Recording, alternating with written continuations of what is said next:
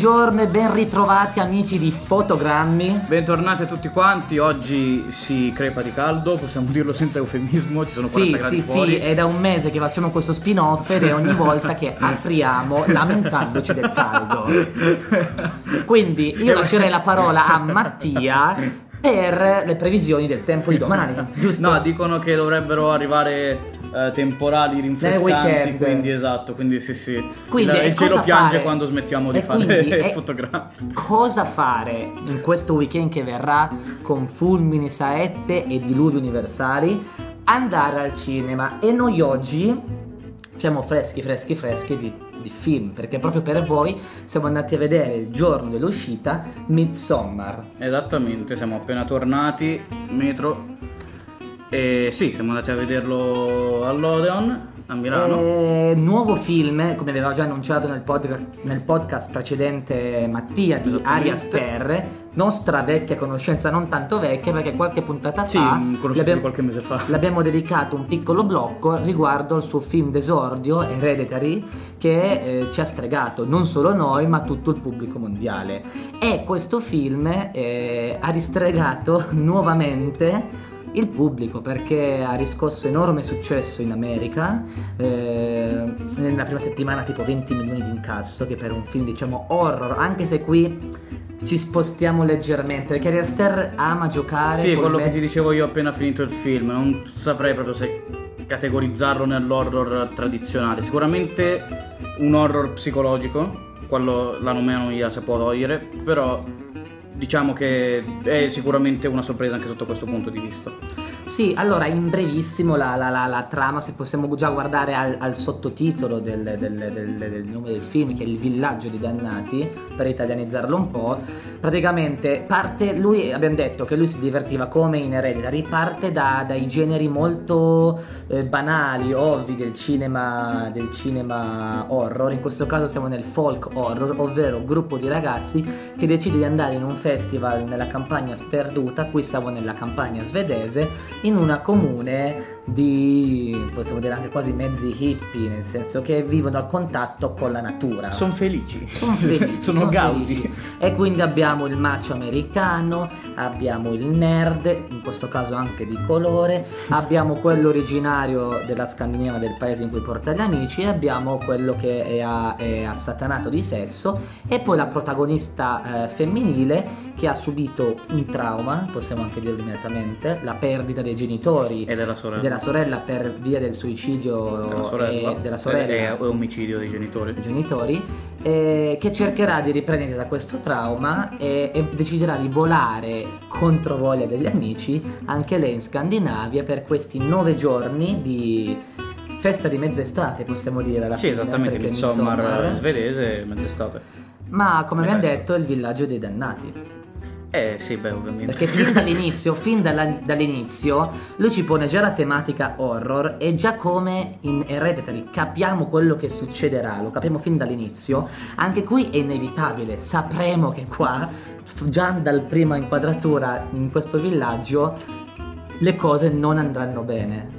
E siamo in una latente attesa. C'è una tensione continua. E lui anche gioca perché molto su quello, infatti. Ciò che ho trovato molto eh, interessante, poi lo sai che a me interessa sempre questo, principalmente nei film, ovvero la colonna sonora, che eh, è in totale contrasto con quello che dovrebbe essere il genere. No? Co- Cosa ti aspetteresti? Una colonna sonora, ma anche indipendentemente dalla colonna sonora, intendo anche esteticamente, per la fotografia, per la regia, qualcosa che comunque ti dovrebbe incutere timore, ma invece di per sé non lo fa. Ciò che ti crea tensione è il fatto che non lo fa. Sì, sì, ti sì, ti dovresti aspettare, no, sai che ne so, il jumpscare, il- Eh, a quello pro- che sta dall'altra parte. Non lo fa. La, le- le- la cosa bella dei film di Ari Aster è questo: distruttura anche benissimo il tempo, come è gestito, perché si apre subito con una scena molto potente, con una sequenza molto potente che è la morte dei, dei genitori, il suicidio della sorella. Poi Parliamo di questo film che comunque è durato, dura 2 ore e 27. E lo stesso Ari Aster ha dichiarato che ha dovuto, per eh, rispettare le leggi americane, per non avere ulteriori blocchi, tagliare di circa 80 minuti il montaggio. Quindi rendetevi conto, erano tre o quasi 4 ore. Quindi per gli appassionati poi uscirà una versione home video in cui ci saranno 30 minuti. 30 minuti di, di- di tagli non, non, rilasciati, non editati. Però in tutti questi 2 ore e 27 e poi 30 minuti in più se prendete la versione un video, non è gestito secondo una logica tradizionale dell'horror, sai c'è un climax ascendente, parte bene, poi c'è la, la, la suspense, c'è l'apice e poi finisce. È un continuo, diciamo, eh, schema a montagna, no? Sì, sì, posso dire anche quasi piccoli climax. Esatto. Che poi si, si arriverà comunque Sì, a un ovviamente climax, un climax si arriva. proprio, certo. Ma come abbiamo detto, lui parte e destruttura il genere horror. Tu prima hai citato i jumpscare, e infatti qui eh, lui, a differenza perché in, in Hereditary li utilizza i jumpscare, Mhm. ma li utilizza in quell'ottica sì per dire, forse per anche accattivare il pubblico e proporre il suo tipo di cinema. Qui non gli serve più perché qui lui fa una sorta di trasposizione. Lui in, in questo film, e qui ci serve tantissimo a dire, chissà se oggi ce la faremo, ma è come se lui trasportasse, rappresentasse la società americana e quindi la sua critica società americana tramite questo film, quindi riportandola in, in- in Scandinavia in questa comunità ancestrale, da questo paganesimo ancestrale. E qui è proprio lui, qui dice tutto viene fatto, eh, l'oscurità, il male non si nasconde nell'ombra, perché qua in Scandinavia, in questo paesino, c'è sempre il sole, quindi il male è alla luce del sole e l'oscurità è dentro noi stessi. Decisamente sì. Ed è qui proprio il, il- il punto interessante. Lui, ehm, il- uno dei protagonisti, abbiamo la protagonista femminile col suo trauma psicologico, l'altro, la controparte, Christian, lui è il classico americano ricco di mm, stereotipi, anche misoginia. Sì, il, il fidanzato che sostanzialmente non gliene frega della fidanzata. Sata, ed è quindi impossibile per noi empatizzare tutto il tempo Con, eh, con, con lui e quindi lui, lui ci porta in questa mi ha ricordato anche vagamente in un certo senso anche se qui un po' per la dinamica ma neanche più di tanto a me The Witch stavo pensando del Sundance Film Festival Mhm. in cui questa famiglia si sposta a bordo del bosco e deve sopravvivere contro un'inqualità strega ma qui cambia poco forse perché è la dimensione del rituale della, della comune però qua cos'è che succede? Che noi veniamo trasportati, noi con la coscienza spettatori eh, del XXI secolo, veniamo, veniamo trasportati in una campagna scandinava in dinamiche che sono lontane dal XXI secolo. Sono, C'è uno sì, straniamento completo di, di- di spazio-tempo, che tu dici sì, siamo nel, nel- nel XXI secolo, ma qualcosa non torna. è rappresentato attraverso appunto il contrasto tra questa comune che eh, si comporta in modo assurdo, cioè si, eh, si ritrova a, eh, reagire in modo assolutamente normale di fronte a ciò che succede, mentre noi ov- ovviamente empatizziamo con eh, gli americani che arrivano e non si spiegano che cosa sta succedendo. Sì, ehm, io vorrei anche collegandoci quindi a questo viaggio, a questa critica molto anche ironica, perché si, quasi si ride nel- nella prima parte. Ci sono, ci- sono scene molto macabre e crude, tipiche di Ari Aster, che già ci ha abituato con scene cruenti, Sì, quasi splatter. Sì, sì. fatte da Dio, cioè è un piacere, io sono dalla parte che il cinema, oramai siamo sommersi di violenza ovunque, ci viene rifilata ovunque, quando si tratta di arte si Beh, ma ciò che anche- dice Tarantino, lo splatter è... Beh, qua non parliamo proprio, proprio di Perché non è lo splatter però- in caso di, esatto. di B-movie perché è, è realistico, è Sì, proprio sì, rea- certo. reale reale. Però la violenza, la, eh, la dimostrazione di violenza è l'esacrazione della violenza. Non è- Sì. Di fronte alla violenza noi com- comprendiamo meglio la violenza. Sì, e, e- e quindi noi veniamo riportati immediatamente al mondo di Aster eh, dopo poche scene.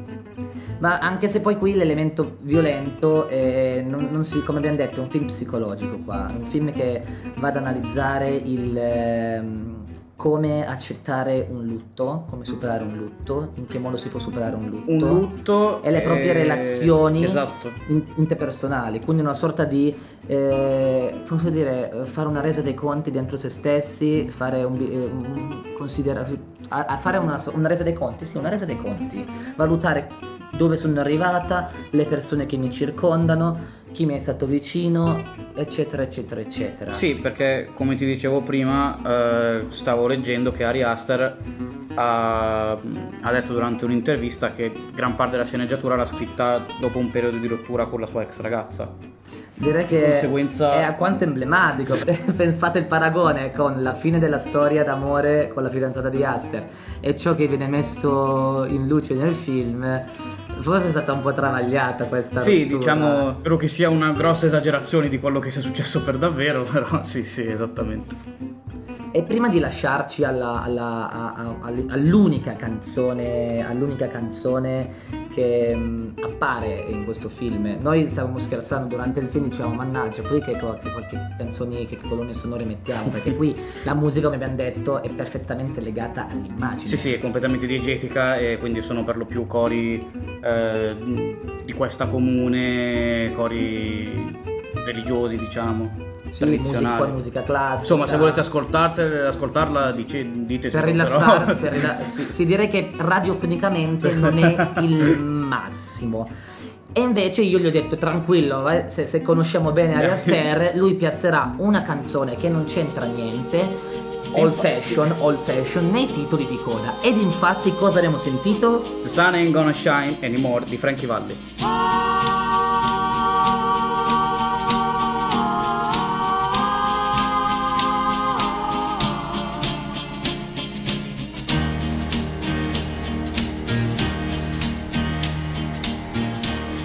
Loneliness is the coat you wear, a deep shade of blue is always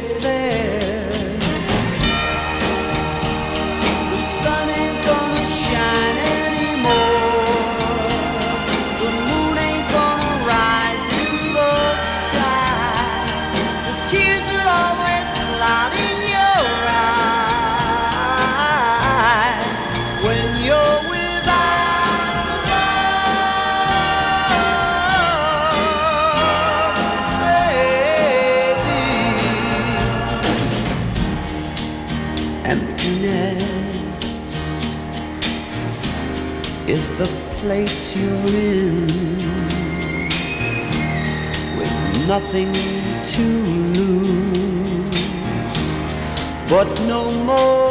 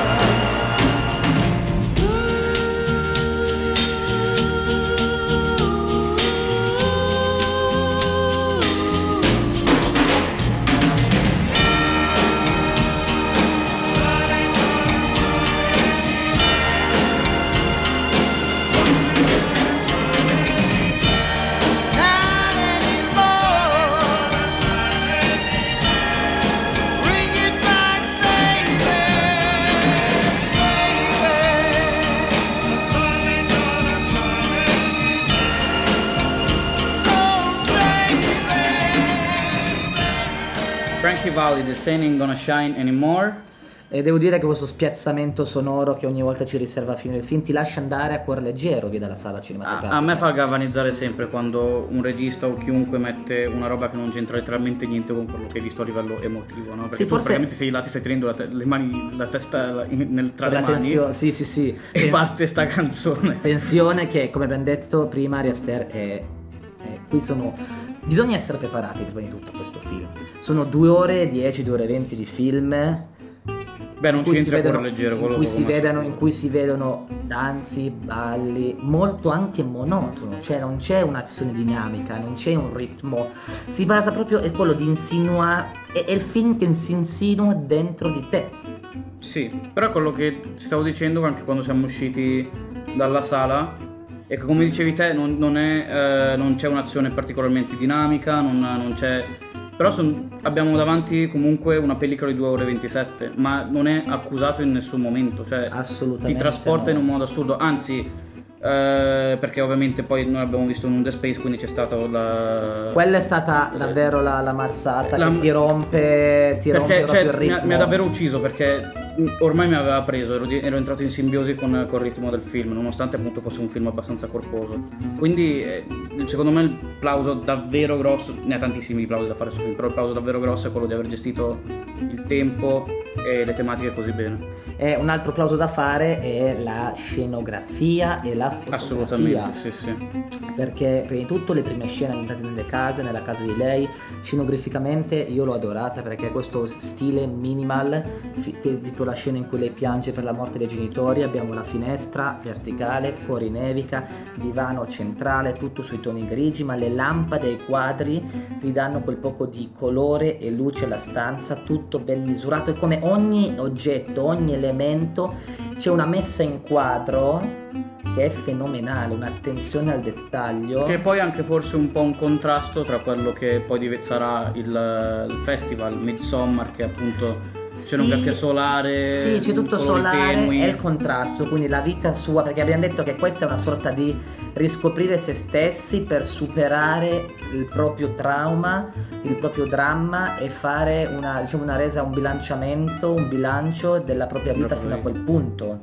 E, e questo quindi nei colori lo si vede nella prima parte, i primi dieci minuti con il sole poi dopo, però questa geometria, questa cura al dettaglio, questo ordine, queste inquadrature lente che si spostano ad osservare tutta la comunità del Midsommar eh, sono studiate. Devo dire geometria molto coerente, molto nordica. molto nordica, Molto fa ridere perché poi per esigenze ven- di budget probabilmente l'hanno girato a Budapest evidentemente era un po' più economico che andare fino in Svezia la produzione comunque è svedese c'è anche una produzione svedese dei produttori svedesi però alla fine l'hanno girato in, in- questo A fa sempre Budapest. a Budapest fa sempre un po', un po' sorridere stavamo anche prima chiacchierando su come ovviamente queste sono tutte come possiamo dire osservazioni che si fanno dopo, rileggendo qualche commento, r- riimmaginandosi di nuovo, ripensando di nuovo al film, Mm. che come abbiamo detto la prima immagine del film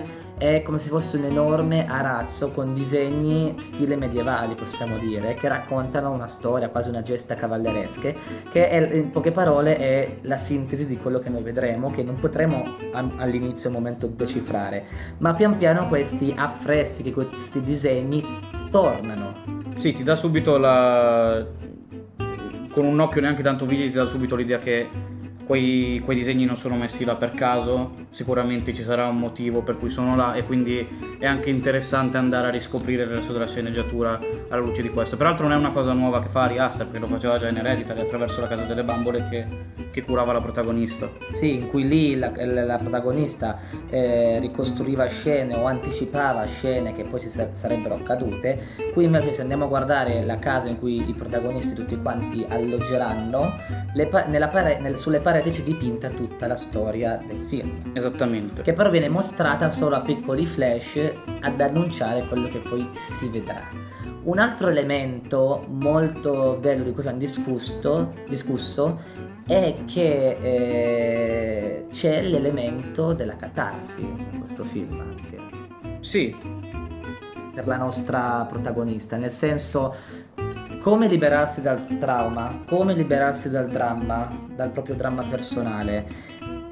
sganciandosi dalla e qui torniamo magari alla critica della società americana fatta di ideali sbagliati fatta di costumi credenze sbagliate ricon- ri- ricollocan- cioè, diciamo riunendoci hanno un senso diciamo posso dire di, di- di spirito con la natura più volte torna dal punto di vista visivo questa unione tra uomo e natura e forse pensa- quasi Tu, sì, tu pensa all'etimologia della parola stessa della catarsi, è una purificazione, no? A livello visivo è ovviamente restituita questa cosa dal fatto che i vestiti della comune sono tutti bianchi, come abbiamo detto prima i colori sono tenui della scenografia, il palette dei colori è tutta comunque così, quindi sicuramente è, è- è palese la- l'intento di, di catarsi della protagonista. Però tuttavia, come dicevi te, eh, c'è sicuramente un- una critica assolutamente non velata verso la società americana rappresentata anche tra i, per- i personaggi protagonisti della pellicola che arrivano in questa comune in Svezia però Astra ha anche raccontato che un personaggio in particolare all'interno della pellicola ovvero il bambino che poi si scoprirà insomma diciamo che loro considerano di sangue puro è quello che viene eh, seguito no? all'interno del villaggio e Aster diceva che sicuramente eh, il suo personaggio racchiude un po' il messaggio politico che può avere anche questo film perché magari va a rappresentare eh, la- l'aumento del- delle idee xenofobe all'interno del mondo però anche e soprattutto in Svezia in Svezia abbiamo visto che date certe certe C'è stato un forte riscontro. c'è stata un forte, eh, una forte riscoperta del, del- del nazionalismo svedese, del nazionalismo nordico, quindi sicuramente un po' di timore lo incute anche per questo motivo, questo Sì. ordine perfetto che insomma che decide di seguire quasi un ordine ariano alla fine tutti belli Sostanzialmente biondi, sì, chiari certo. che seguono le direttive le premonizioni di un disabile alla fine di un, di un- ragazzino malformato che però secondo loro ha il potere di, di- di predire indicare illuminare la strada sì, non è stato contaminato, è, non è puro, stato contaminato e quindi- puro. sì. Comunque l'elemento dell'eformità possiamo dire che è un elemento di, co- di continuazione, eh, di continuità. Decisamente sì, perché anche in Hereditary... eh, In Hereditary la sorellina, anche lei soffriva di... eh, era abbastanza deforme Sì, sì, e già esatto. quella lì inquietava, quell'immagine lì. Sì, diciamo che... Sì, sì, esatto, è vero, sì. è A me è piaciuta poi moltissimo di questo film la ricostruzione di alcuni rituali. Sì, perché... Chissà se, se questo sarebbe curioso, mi piacerebbe un giorno incontrarlo e chiedere perché secondo me adesso poi magari potremmo dire anche qualche castroneria, ma secondo me c'è stata una grandissima attenzione nel ricostruire nel mio particolare la vita di una setta. Ah, credevo che volevi dire che anche lui li faceva prima di fare la No, pellicola. non lo so, mandiamo, mandiamo, mandiamo un... Ari Aster, li facevi pure tu i rituali prima? Spero che non sia un'autobiografia a livello così letterale. No. No. Sì, peraltro comunque però stavo leggendo che in realtà gran parte dei rituali sono cose che a livello storico nordico per i vichinghi succedevano per davvero.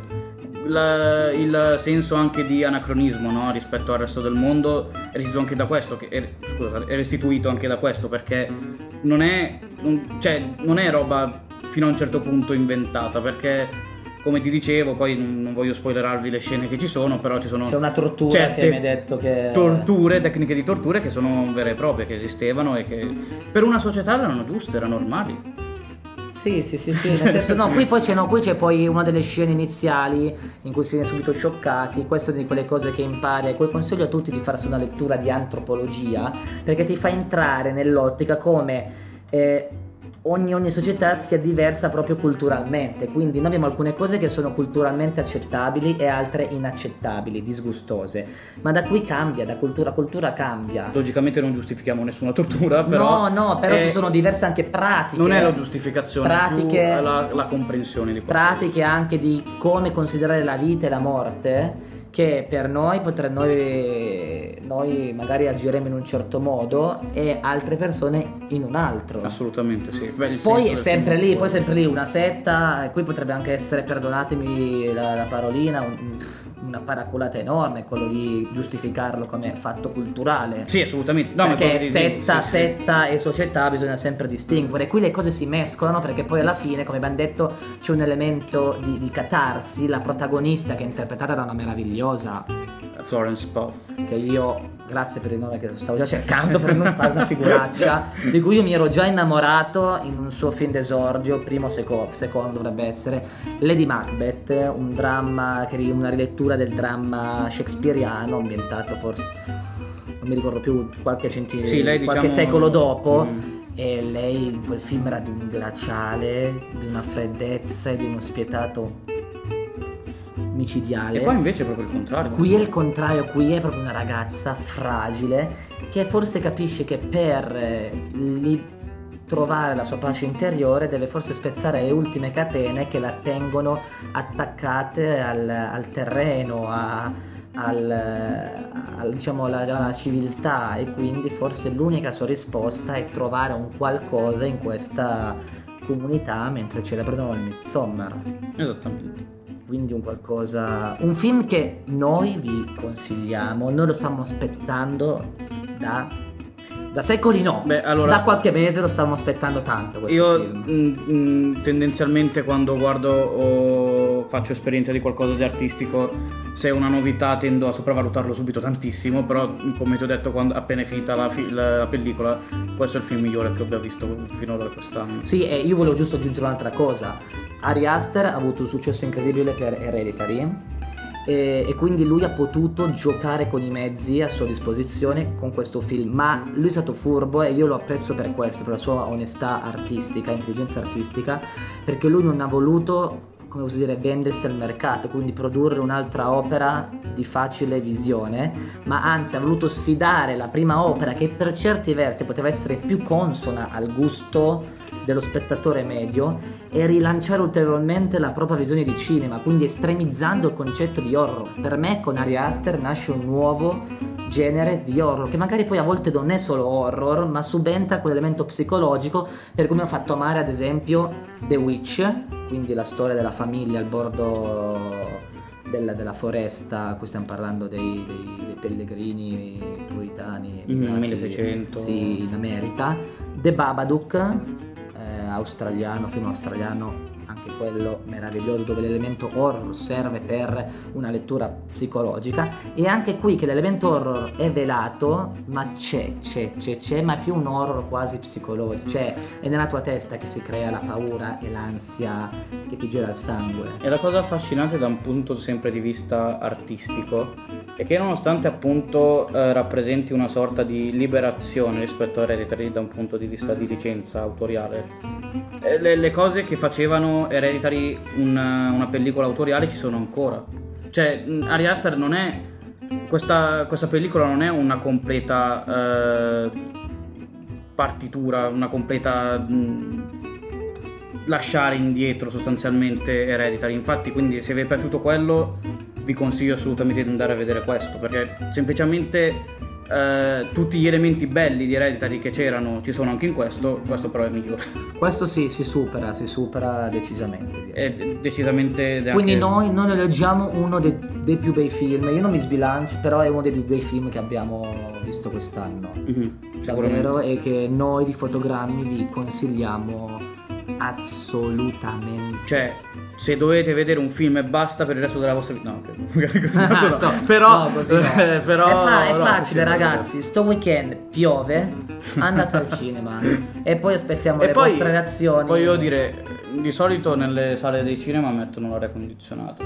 Quindi anche quando non piove è un ottimo modo Cioè, per... non- Poi due ore e venti con l'aria condizionata e Eh sì, via, cioè, boh, cioè- potete anche andare a dormire, cioè nel senso Cioè, non è alla, alla grande, alla grande, alla grande. Ragazzi, con questo abbiamo chiuso la nostra la Stagione. nostra stagione, il nostro discorso su, Heredit- su, su Hereditary, no, ma su Midsommar.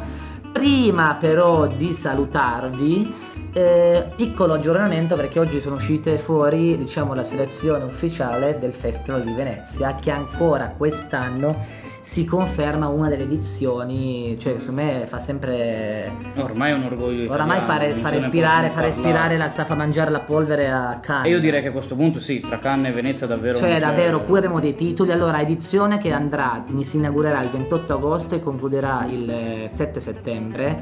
E abbiamo due film che stiamo aspettando tantissimo, ovvero Il Joker di Todd Phillips con Joaquin Phoenix. Che io, cioè, immaginarlo che apre a Venezia, anteprima a Venezia, Cioè, vu- vuol dire quanto è diventato concorso, importante il in concorso. cioè anche negli ultimi anni ha sempre lanciato i vincitori agli Oscar, se pensiamo a, a Roma, Esatto. a The Shape of Water. E quindi vuol dire che ci si può aspettare robe belle. ci può aspettare davvero robe proprio belle, belle, belle, belle. Poi abbiamo tantissimi, tantissimi, tantissimi. Abbiamo James Gray col film Ad Astra con eh, Brad Pitt. Pitt. Poi abbiamo tanti, tanti artisti. Noah Uno che ci piace molto, Noah Bomba con Margaret Stories, Oliver Assayas, eh, Robert Gedegen, francese meraviglioso. la Rain. La Rain, fantastico. Abbiamo qualche italiano anche. Abbiamo Soderbergh. grande. Il Ah, scusa, Soderbergh. credevo che volevi abbiamo- parlare. No, no, no, va bene. Anche Soderbergh. E Polanski. Polanski. Da quant'è che non fa un film? Qualche anno perché ha fatto quello con la moglie, la Eva Green. eh, Adesso non mi ricordo il, il titolo. eh, quello della.